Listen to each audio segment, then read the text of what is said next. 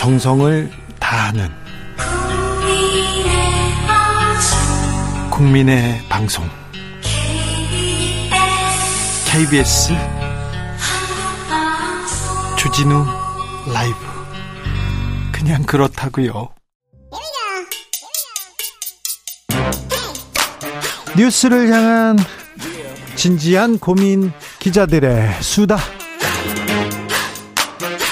라이브 기자실을 찾은 오늘의 기자는 은지옥이요. 시사인 김은지입니다. 오늘 준비한 첫 번째 뉴스부터 가볼까요? 네, 일본이 독도 영유권 홍보를 강화하고 있습니다. 네, 아무튼 일본은 독도가 일본 땅이라고 계속 우깁니다. 네, 뿐만 아니라 관련된 예산들을 더 배정했다라고 하는 것이 눈에 띄는 보도인데요. 네. 일본 요미우리 신문 기사입니다. 어제 요미우리에 따르면 일본 정부가 내년도 예산안에 한국 돈으로 약 27억 원을 편성했다라고 하는 것인데요. 독 도, 센카쿠 열도, 쿠릴 열도, 남단 4개 섬인 북방 영토 등 다른 나라와 영유권을 다투고 있는 지역에 대해서 일본의 영토임을 주장하는 정보 제공 활동에 관련된 경비라는 겁니다. 예산을 어떻게 쓴다는 겁니까? 네, 요미우리 보도에 따르면 독도 등 영유권 주장 강화를 위해서 일본 정부가 정보 발신 활동을 국내와 국외로 나눴다라고 하는데요. 먼저 국외가 아무래도 좀 중요하겠죠. 그러다 보니까 저명한 외국 전문가에게 일본의 견해를 담은 이메일을 정기적으로 보내 이메일뿐만 아니라 메일을 보내서요. 독도 등이 일본 영토다라고 하는 주장을 알리겠다라고 하는 것이고요. 일본 국내에서는 외국인을 대상으로 세미나를 개최한다라고 합니다. 뿐만 아니라 도쿄에는 현재 영토 주권 전시관이라고 하는 게 있는데요. 네. 여기를 보수할 방침이라고 하는데 일본이 주장하는 영토 영유권을 굉장히 설명하는 국립 전시 시설이거든요. 여기에서 VR 체험과 같은 것들 전시하겠다라고 밝히고 있습니다. 네. 뿐만 아니라 일본 정부가 지난 7월에 발간했던 2023년판 방위백서에도 독도 영유권을 주장하고 있는데요. 어, 작년과 동일한 표현인데 2005년 이후 19년째 유지되고 있기는 합니다. 그런데 더 눈에 띄는 것은요. 지난 3월에 일본 문부과학성이 검정 통과시킨 초등학교 교과서인데 사회 교과서인데요. 네. 독도를 한국이 불법 점거 중이다라는 내용이 좀 더 강화됐고요. 또 지난달 7월 지난달에는 7호 태풍 란이라는 것이 있었는데 여기에 기상 지도에서 독도를 일본 땅으로 표기해서 내보냈다라고 합니다. 물컵의 절반을 우리가 채우고 절반은 이제 일본이 성리로 채울 거라고 얘기했는데 역사 왜곡으로 채우고 있습니다. 우리 정부의 대응은 어떻습니까? 네, 경향신문이 관련된 우리 예산들을 좀 보도했는데요. 2024년도 동북아 역사재단 지원 사업 예산 현황 이라고 하는 것이 있는데 여기에 이제 일본의 역사 왜곡 대응 연구 사업 예산이 있습니다. 올해가 20억 원이 좀 넘었었는데 내년이 5억 대로 줄어듭니다. 아, 그래요? 73 10.6% 삭감됐다라고 하고요. 그리고 독도 주권 수호 예산이라고 하는 게 있는데 이것도 25% 삭감돼서 올해는 5억 대였는데 내년에는 3억 8,800만 원대로 줄어든다라고 합니다. 그리고 이제 2022년 세입 세출 및 기금 결산 자료를 위성권 의원이 분석했다라고 하는데 여기에 독도 지속 가능 이용 및 관리 사업 분야가 있습니다. 네. 이게 독도 입도 지원 센터 건립 관련된 예산이 있는데요. 이게 23억 원대였는데 전액이 불용됐다라고 합니다. 독도 입도센터 지원센터 같은 경우에는 독도 영유권 행사를 목적으로 독도를 방문하는 관광객에 대한 안전 관리 강화하고요. 독도 거주 학술 연구자들의 연구 등을 지원하는 사업이라고 합니다. 독도 예산 일본은 계속 증액하고 우리는 감액하고 있네요. 네. 다음 뉴스로 가보겠습니다. 네, 쿠팡이 일본에서 잇따라 소송을 당, 아, 미국에서 죄송합니다. 네. 미국에서 잇따라 소송을 당했습니다. 왜 그렇습니까? 계속 소송당한다는 뉴스가 나오더라고요. 네, 지금 이제 미국 뉴욕 증권거래소에 쿠팡이 상장되어 있거든요. 네. 그런데 이제 주주들이 소송을 했다라고 하는 것인데 네. 노동인권 침해, 안전 소홀과 같은 이슈라고 합니다. 그것으로 네. 주가가 떨어져서 책임을 져야 된다라고 하는 것인데요. 네. 크게 소송이 두 가지입니다. 집단 소송이 있고 주주 대표 소송이라고 하는 게 있는데 네. 집단 소송은 원고가 기업의 잘못으로 피해를 입었다라면서 피해 자 전체를 대표해서 보상을 요구하는 것이고요. 주주 대표 소송은 주주가 임원들에게 책임을 물어서 회사의 피해액을 배상할 것을 요구하는 거라고 합니다. 네. 네, 지난 3월달 쿠팡과 김범석 대표 등을 상대로 어, 집단 소송을 한 것은 대표 원고가 뉴욕시 공무원 연금이라고 하거든요. 네. 뉴욕시 공무원 연금은 지금 뉴욕시 경찰, 소방, 교사, 교직원 등이 가입한 연금인데 미국 내 4위 규모 연기금이라고 합니다. 네. 이제 법원에 제출한 소장을 보면요. 쿠팡이 지난 2021년 3월에 미국 뉴욕 증권거래소에 제출했던 기업 공개 신고서에는 허위 또는 사실로 오인할 수 있는 내용들이 있어서 본인들이 막대한 손실을 가졌다라는 식의 내용을 가지고 있다라고 합니다. 자, 쿠팡 노동 환경 좀 문제가 있나요? 여러 문제 제기가 있네요. 네, 아마 기억을 하실 텐데 이제 2020년에 심야 근무하다가 쓰러졌던 쿠팡맨의 과로사가 있었고요. 그런 식의 내용들도 이번에 소장의 근거로 제공되어 있다라고 하거든요. 네. 당시에 이제 쿠팡맨에 있던 과로사가 쿠팡이 신고에 적시했던 안전한 근무 환경과 다르다라고 지금 이제 소송을 제기하는 쪽에서는 문제 제기하고 있다라고 하는데요. 네. 뿐만 아니라 쿠팡에서는 이제 2020년에 코로나 환자가 대거 150명대가 발생한 적이 있는데 쿠팡에서는 방역 지침 준수했다라고 했지만 노동청에서는 이제 입건 의견으로 검찰에 송치를 하기도 했었습니다. 이 노동 문제가 이 환경 문제가 미국 재판에는 어떤 영향을 끼칠지 미국에선 좀 달리 볼 수도 있는데 쿠팡에 대한 평가는 어떻습니까? 주가는 어떻고요? 네, 이제 ESG와 같은 내용들이 더욱더 외국 에서는 강화되고 있기 네, 때문에 중요하다고 예. 하잖아요. 예, 예, 애초에 또 그리고 이제 주가가 떨어지고 있다 보니까 거기에 대한 책임을 묻는다라고 하는 것이 쿠팡 쪽 문제 의식이긴 한데요. 네. 실제로 2021년 3월 달에 상장됐을 때 35달러로 시작해서 49.52달러로 마감한 적이 있습니다. 그런데 지금은 18.52달러 공모가의 절반 수준이라고 하거든요. 네. 이제 그러다 보니까 투자자들이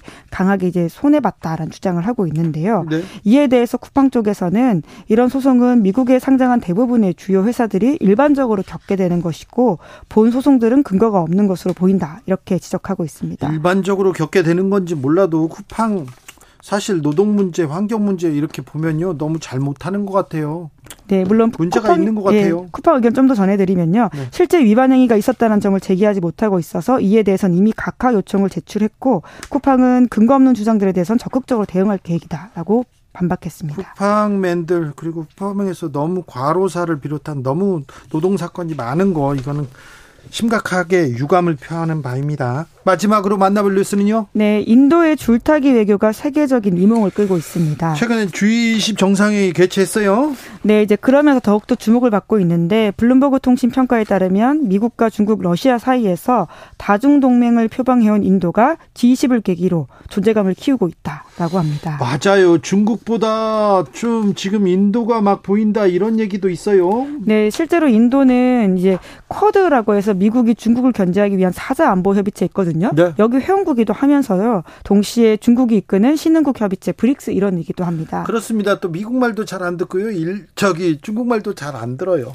이제 그러다 보니까 이제 인도가 자국 외교를 이야기할 때는 그 여러 개의 공을 공중에 띄운 채 절대 떨어뜨리지 않는 섬세한 행위를 하고 있다라는 식의 주장을 하고 있는데요. 맞아요. 러시아를 또 규탄하면서 러시아에게 원유를 갖다가 싸게 쓰던가요?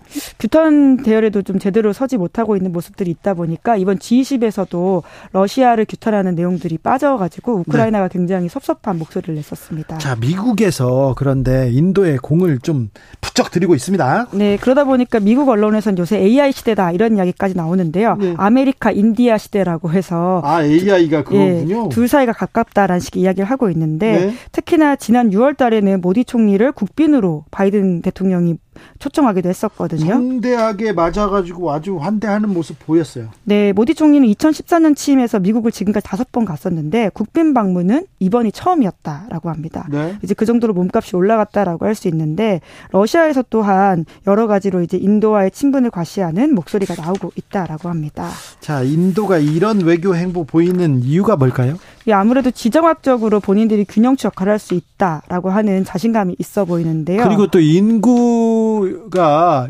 중국을 이렇게 제쳤잖아요. 네, 맞습니다. 그러면서 자신감이 막 보여요. 네, 아무래도 시장으로서 역할 그리고 이제 탈중국하는 여러 가지 흐름에서 본인들이 대체제로 작용할 수 있다라고 하는 판단이 있어 보이는데 네. 실제로 경제 규모도 GDP 기준 세계 5위까지 치고 올라갔다라고 합니다. 네. 애플과 같은 세계적인 IT 기업들도 중국의 규제를 피해서 인도로 가고 있다라고 하는데요. 물론 이것이 얼마나 지속 가능할지에 대해서는 인도 전문가들 사이에서는 좀 의견이 나뉘고 있기는 합니다. 그래도 우리도 인도 공부해야 될 것 같아요. 인도에 투자하고 인도에 노력을 해야 될 것 같습니다. 아이고, 인도의 성장이 아, 주목 받고 있습니다. 조인범님께서 일본은 저러고 있는데 우리 정부는 세금으로 일본 홍보나 해주고 있어요. 이렇게 걱정하는 분도 있습니다. 기자들의 수다 시사인 김은지 기자와 함께했습니다. 감사합니다. 고맙습니다. 교통정보센터 다녀올까요, 김민희 씨?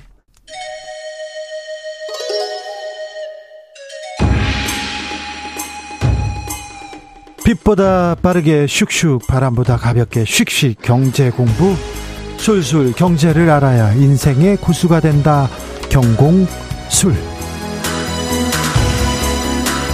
자 오늘 주진우 라이브의 경제 선생님은 KBS 박주훈 기자입니다. 어서 오세요. 네 안녕하세요. 잘 계시죠? 네, 네. 잘했습니다.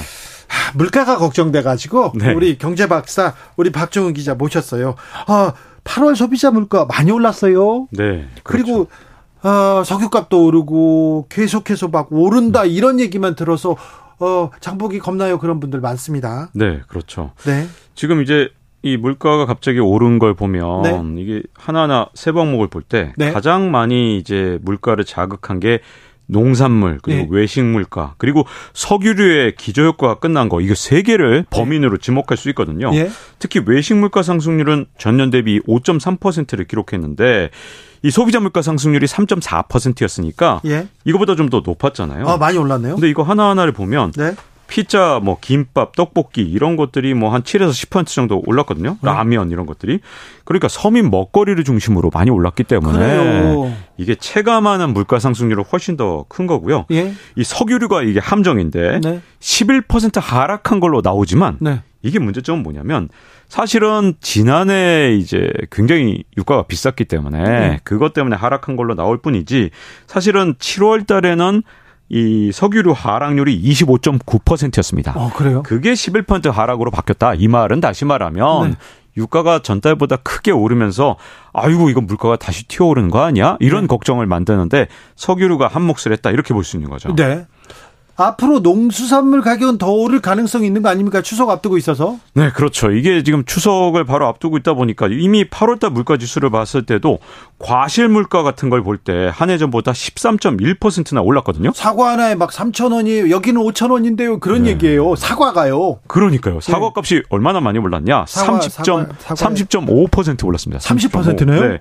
그리고 복숭아가 23.8%. 아이고 제가 좋아하는 과일들 다 올랐어요. 아이, 그래서 그러니까요. 사 먹기가 참 이게 지갑을 열기가 부담스러울 정도고요. 네. 저는 그래가지고 네. 가수원에 전화했어요. 아, 네. 가수 가수원이 얼마냐고 사과가 너무 비싸가지고 차라리 네. 가수원 통째로 나무를 사는 게 낫겠다 이런 생각이 들더라고요. 그 정도로 진짜 많이 올랐죠. 더군다나 네. 이 채소류 같은 경우는 1년 전보다는 1.1% 하락한 걸로 나왔는데 이것도 대표적으로 착시 현상입니다. 왜냐하면 네. 지난해에는 폭염이 워낙 심했기 때문에 채소류 가격이 지난해 이맘때 있었거든요. 폭등했다고 죠 네, 그래서 1년 전보다는 1.1% 하락한 걸로 보이지만 전달보다 비교하면 16.5%가 올랐기 때문에 네. 이게 지난해 폭염 때만큼 비쌌다는 거거든요. 네. 그러니까 이게 지금 계속 말씀드리지만 이거 역시 또 서민 물가고 네. 그러다 보니 체감 물가가 굉장히 많이 올랐다. 그래서 서민분들 체감 물가 중심으로 굉장히 올랐다는 그런 생각을 하게 되는 겁니다. 아니 서민 물가 그리고 이거는 안 먹을 수도 없잖아요. 네. 다 이렇게 아, 서민들만 어려워지는 건가? 조혜숙님이 오늘 마트 갔는데요. 작은 당근 하나가 천 원이더라고요. 그래서 못 샀어요. 저희 아들 반찬 소세지 반찬에 당근 못 넣습니다. 이렇게 얘기하면서 눈물을 흘리는데요. 음, 추석 상차림 물가 이꼭 얘기하잖아요. 네, 맞습니다. 어, 좀, 좀 오를까요?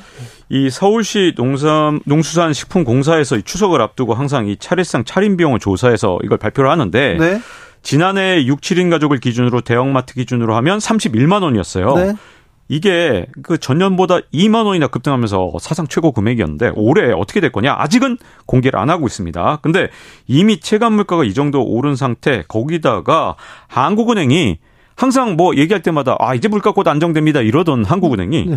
이번에는 9월 달에 더 오를 수 있습니다라는 말까지 한 거 보면 아이고. 네 그래서 이 아무래도 이 상차림 물가가 더 올라 있지 않겠느냐. 네. 약간 우려가 됩니다. 아마 곧 나오겠죠. 추석 앞두고 항상 정부에서 물가 대책 내놓잖아요. 네. 옛날에 이망 이명박 정부 때는 물가를 잡다가 잡다 못 잡으니까 물가 지표 연동 지표되는 몇몇 항목을 빼기도 했었어요. 네, 그랬었죠. 그렇게 노력을 했는데 왜 물가 대책도 대책은 나왔습니까? 왜 이렇게 물가에 대해서 손을 놓고 있는 거죠? 사실 우리가 한 7월, 6월에 예. 2%대 물가 상승률을 한 두 번 기록하니까 그러니까요. 마치 물가 다 잡은 것처럼 예. 샴페인을 터뜨렸습니다. 예. 예를 들어서 한국은행 총재 같은 경우 지난달에 어 이거 오래된 것도 아닙니다. 지난달 하순인데 이 7월 물가 상승률이 2.3%였다. 그렇죠. 이렇게 어디 가서 얘기를 했냐? 국회 기획재정위원회 현안 질의에 참석해서 얘기를 하면서 네.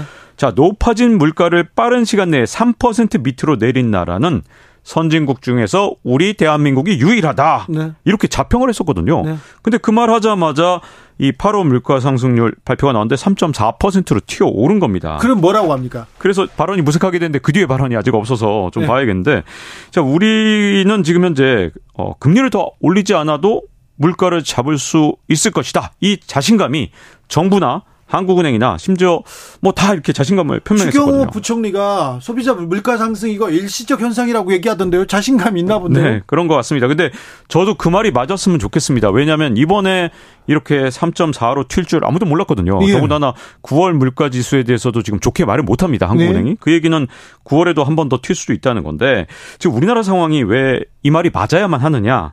사실은 올해 경제 성장률 전망이 다른 나라는 자꾸 올라갈 때도 우린 내려갔어요. 맞습니다. 네. 맨날 뭐 OECD가 발표하든 IMF가 발표하든 계속 하락했어요. 다른 나라 다 올리는데 네. 한국은행이나 아니면 이런 데서 발표할 때 경제 성장률 전망 우리나라가 발표하는 것조차도 내려가다 보니까 이게 어떤 상황이 되다 되냐면 이제 외국계 투자은행 평균을 내봤습니다. 네.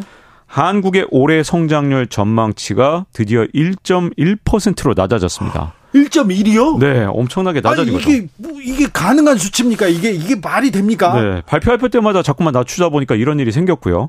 또 이제 해외 투자은행 이제 다 평균을 다 내봤더니 내년도 성장률 전망치도 1.9%로 낮아진 상태입니다. 이것도 점점 내려왔거든요. 예? 자, 그러면 우리나라가 올해도 1%대일 가능성이 있고 1.1이니까 굉장히 높죠.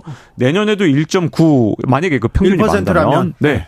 1%대 연속으로 2년 연속을 한 건 없죠. 대한민국 통계를 낸 이후로 한 번도 없습니다. 없어요. 1954년부터 이 통계를 냈는데 대한민국 역사상 한 번도 없던 일이 아니, 일어날 수 있는 거죠. 1.1이 이게 경제 성장률이냐고요. 네. 이게 말도 안 되죠. 자, 그러다 보니 이제 어떤 문제가 생기느냐? 네? 이제 우리가 만약에 물가가 튀어 오르게 되면 네. 금리를 이제 와서 올리긴 진짜 힘들거든요. 그러니까 물가를 잡기가 되게 어려운 상황이 됩니다. 그래서 물가 잡자고 금리를 높이자니 그것도 어렵고 물가가 튀니 경기 살리자고 금리를 낮추기도 어려운 진짜 진퇴양난의 상황이기 때문에 이제는 정부 말이 맞아야 됩니다. 그래서 정부가 어 정말 지금 현재 되게 바빠요. 왜냐하면 정부가 이제 물가 안정 대책 일환으로 여러 가지 대책들을 내놨더라고요. 내놨어요? 네네. 근데 이런 정책들이 먹혀서 어쨌든 물가가 잡히기를 어 어쨌든 기대 기대 뭐 꼭 그렇게 되기를 바라고 있는 상황입니다. 왜 어떤 대책을 내놨나 좀 눈에 들어오는 건 없는데요. 외국산 과일 네. 무관세 수입 추진한다. 닭고기도 이렇게 할당 관세 해 가지고 물량 도입한다. 네. 이렇게 얘기를 했는데 우리 국내 농사 짓는 분들 속 터지는 소리만 하고 있는 것 같아서 그렇죠. 그래서 뭐 닭고기라든가 뭐 일부 이제 뭐 농산물 조금 뭐 무관세 할당으로 어, 도입하고 예. 그 중에서 이제 뭐 16만 톤 같은 경우는 뭐 역대 최대 규모로 뭐 성수품을 공급한다 이런 얘기들이 있는데 사실 무관세로 이렇게 들여오는 거 우리 농민들한테는 분명히 간접적으로 예. 안 좋죠. 근데 그보다 더 문제는 과연 효과가 있겠느냐 하는 문제도 그러게요. 있습니다. 이 정도로 이게 효과가 됩니까? 대책이 됩니까? 네, 사실 16만 톤 굉장히 숫자 요란하고 이걸 뭐 역대 최대 물량이다 이 얘기를 하지만 사실은 이게 나눠 풀지 않고 특정 시기에 집중해서 푼다. 이게 사실은 기본적인 대책이거든요. 예. 그렇기 때문에 진짜 물가 안정에 도입이 될지 미지수고요. 또 역대 최대란 말을 계속 붙이는데 670억 원을 투입해서 뭐 할인 쿠폰 동원하고 농산물 가격도 낮추겠다 이런 얘기들 하거든요. 예. 근데 그 쿠폰 야, 그 대단한 퍼센트를 보면 최대 40에서 60% 저렴하게 구매할 수 있도록 하겠다. 이렇게 얘기를 하는데 우리나라 뭐 수산식품 시장 규모만 따져봐도 12조 원이고 뭐 뭐만 해도 우리나라는 몇십 조 단인데 근데 670억이 670억 원으로 우리나라 물가 안정이 될까? 이게 어, 사상 최대라는 말이 붙긴 하는데 네. 이 대한민국 경제 이제 선진국까지 진입하고 우리나라 경제 규모가 진짜 어마어마하게 커진 상황에서 어, 670억 원 언발의 오줌 누기 격이 되지 않을까 약간 우려는 됩니다. 기자님 근데 물가 지금 못 잡고 있어요. 확실히. 근데 경제, 경기 상황 너무 안 좋습니다. 네. 1.1% 이게 경제 성장률 어디서 쳐다보지도 못했어요. 교과서에 아, 뭐 IMF 때 한 번 안 좋았어. 그 다음 해부터 얼마나 좋았습니까? 네. 코로나 때도 괜찮았어요. 다른 나라 어려울 때도 우리는 괜찮았는데 우리 경제 성장률 이 모양이고 일본한테도 한참 뒤처지고 내년에도 1%대 이거 어떻게 사 어떻게 살아야 됩니까? 어떻게 어떻게 대비해야 됩니까? 무서워요. 네, 사실은 우리가 이제 IMF 외환 위기라든가 온갖 위기들을 겪었죠. 2008년 네. 글로벌 금리 위기. 근데 우리가 한 번도 2년 연속으로 1%대 성장한 적이 없거든요. 진짜 예. 대단한 나라입니다. 더군다나 네. 일본하고 우리나라 경제 성장률을 보면 지난 25년 동안 대한민국의 경제 성장률이 항상 일본을 이겼는데 막 두 배, 세 배씩도 네. 왜 맞습니다. 높았죠. 그러다 보니까 우리나라가 8.7배 성장할 때 일본은 똑같이 있어 보니까 우리나라하고 1인당 국민 소득이 일본하고 거의 갖다 붙어서 그렇죠. 이대로 가면 우리가 이, 따라잡는다고. 네. 해외 투자은행에서 다 네. 2024년에 대한민국의 1인당 국민 소득이 예. 일본을 역전할 것이다. 이런 전망이 정말 많았거든요. 그랬어요. 얼마 안 있으면 우리가 일본 음. 따라잡는다. 우리가 자신감 가져도 된다. 이렇게 얘기했는데 지금은 안 그러잖아요. 그렇죠. 그리고 또 이제 어 간혹 이렇게 생각하시는 분들이 있어요. 아, 우리가 어떻게 감히 일본을 따라잡냐? 우리가 수십 년 뒤쳐졌는데 이런 분들이 가끔 있거든요. 근데 우리나라보다 훨씬 고생한 나라 중에 아일랜드라는 나라가 있습니다. 네. 영국에 진짜 수탈 당했고 진짜 그렇죠. 어마어마한 숫자가 영국에 수탈 당하는 과정에서 기근을 겪어서 네. 진짜 네. 100만 명 단위로 사람들이 숨졌던 나라가 그렇죠. 아일랜드입니다. 네. 근데 아일랜드가 영국에 진짜 제대로 정말 먹였죠. 한 방 먹였죠. 네. 어떻게 됐느냐? 네. 1인당 국민소득이 영국의 두 배가 됐습니다. 지금은요, 다 거기를 아일랜드, 더블린 가고 싶어요. 네. 얘기합니다. 뭐 1, 20% 이긴 게 아니라 네. 두 배를 이겼어요. 그래서 네.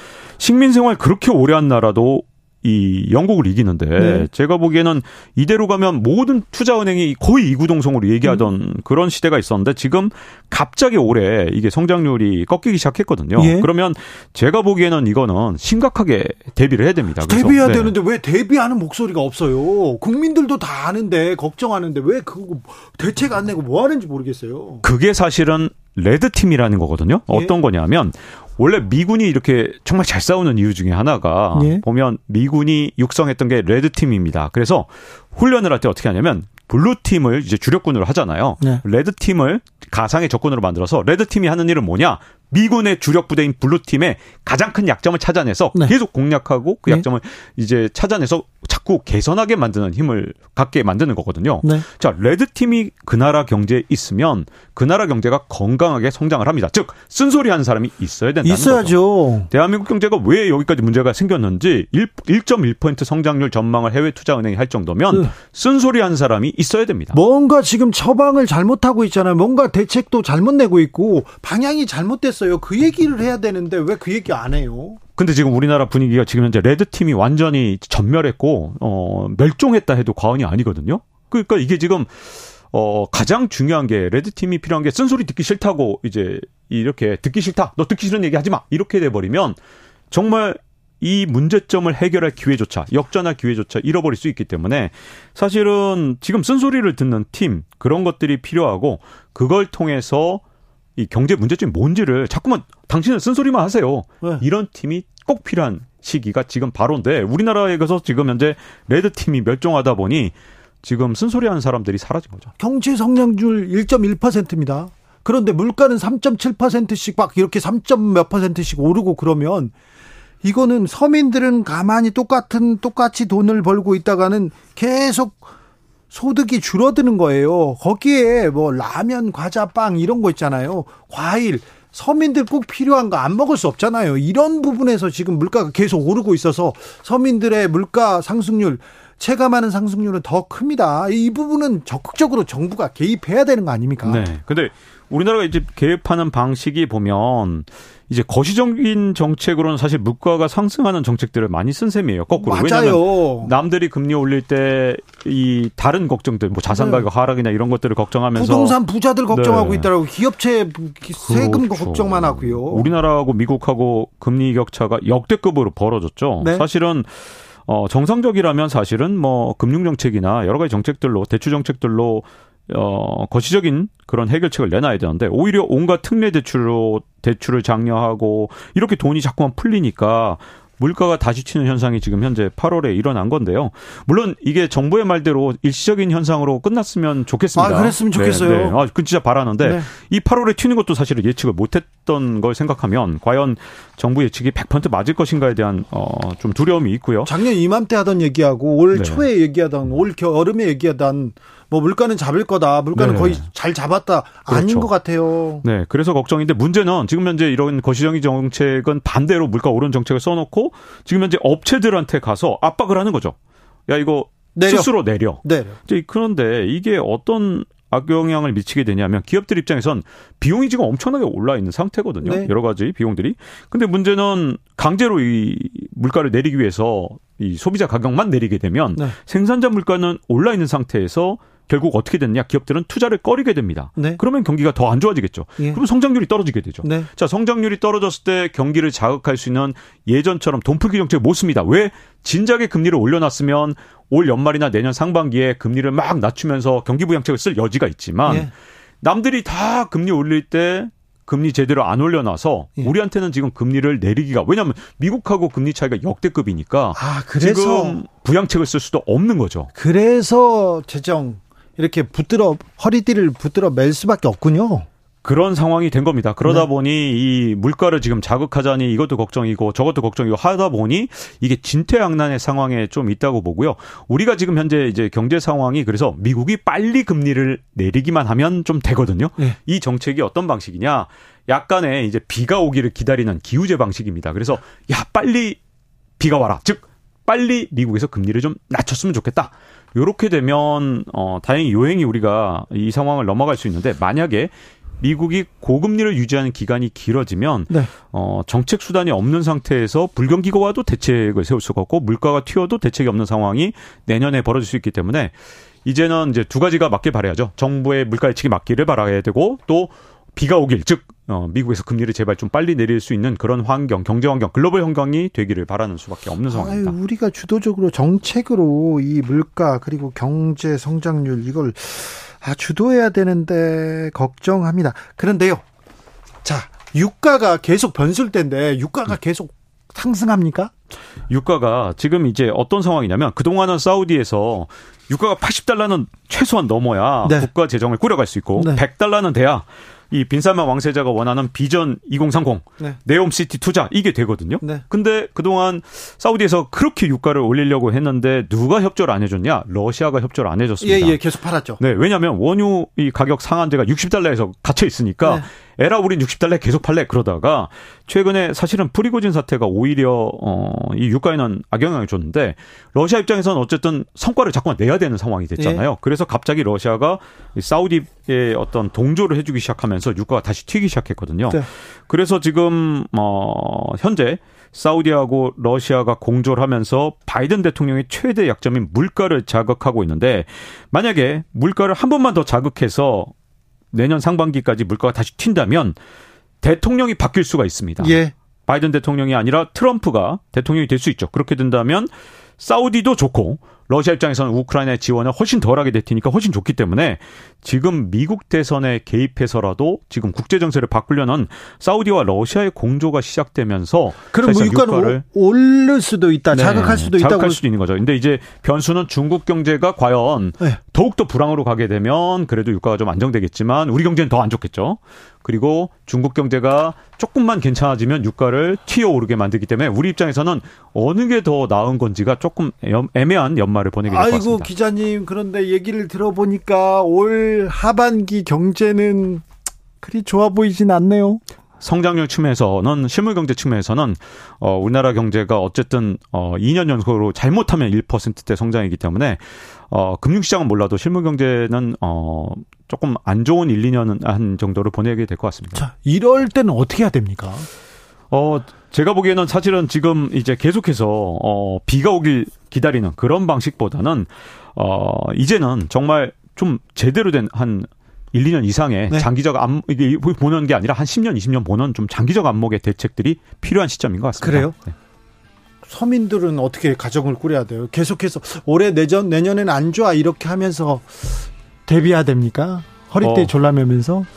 이 지금은 이제 제가 보기에는 이제 여러 가지 이제 변수들이 올 연말하고 내년 한 상반기까지 정도라고 보고요. 예. 그때까지 어, 큰일 없기를 어, 좀 이렇게 잘 기대해야겠죠. 네. 박종훈 기자였습니다. 네. 감사합니다. 네, 감사합니다. 저는 내일 다시 옵니다. 주진우였습니다.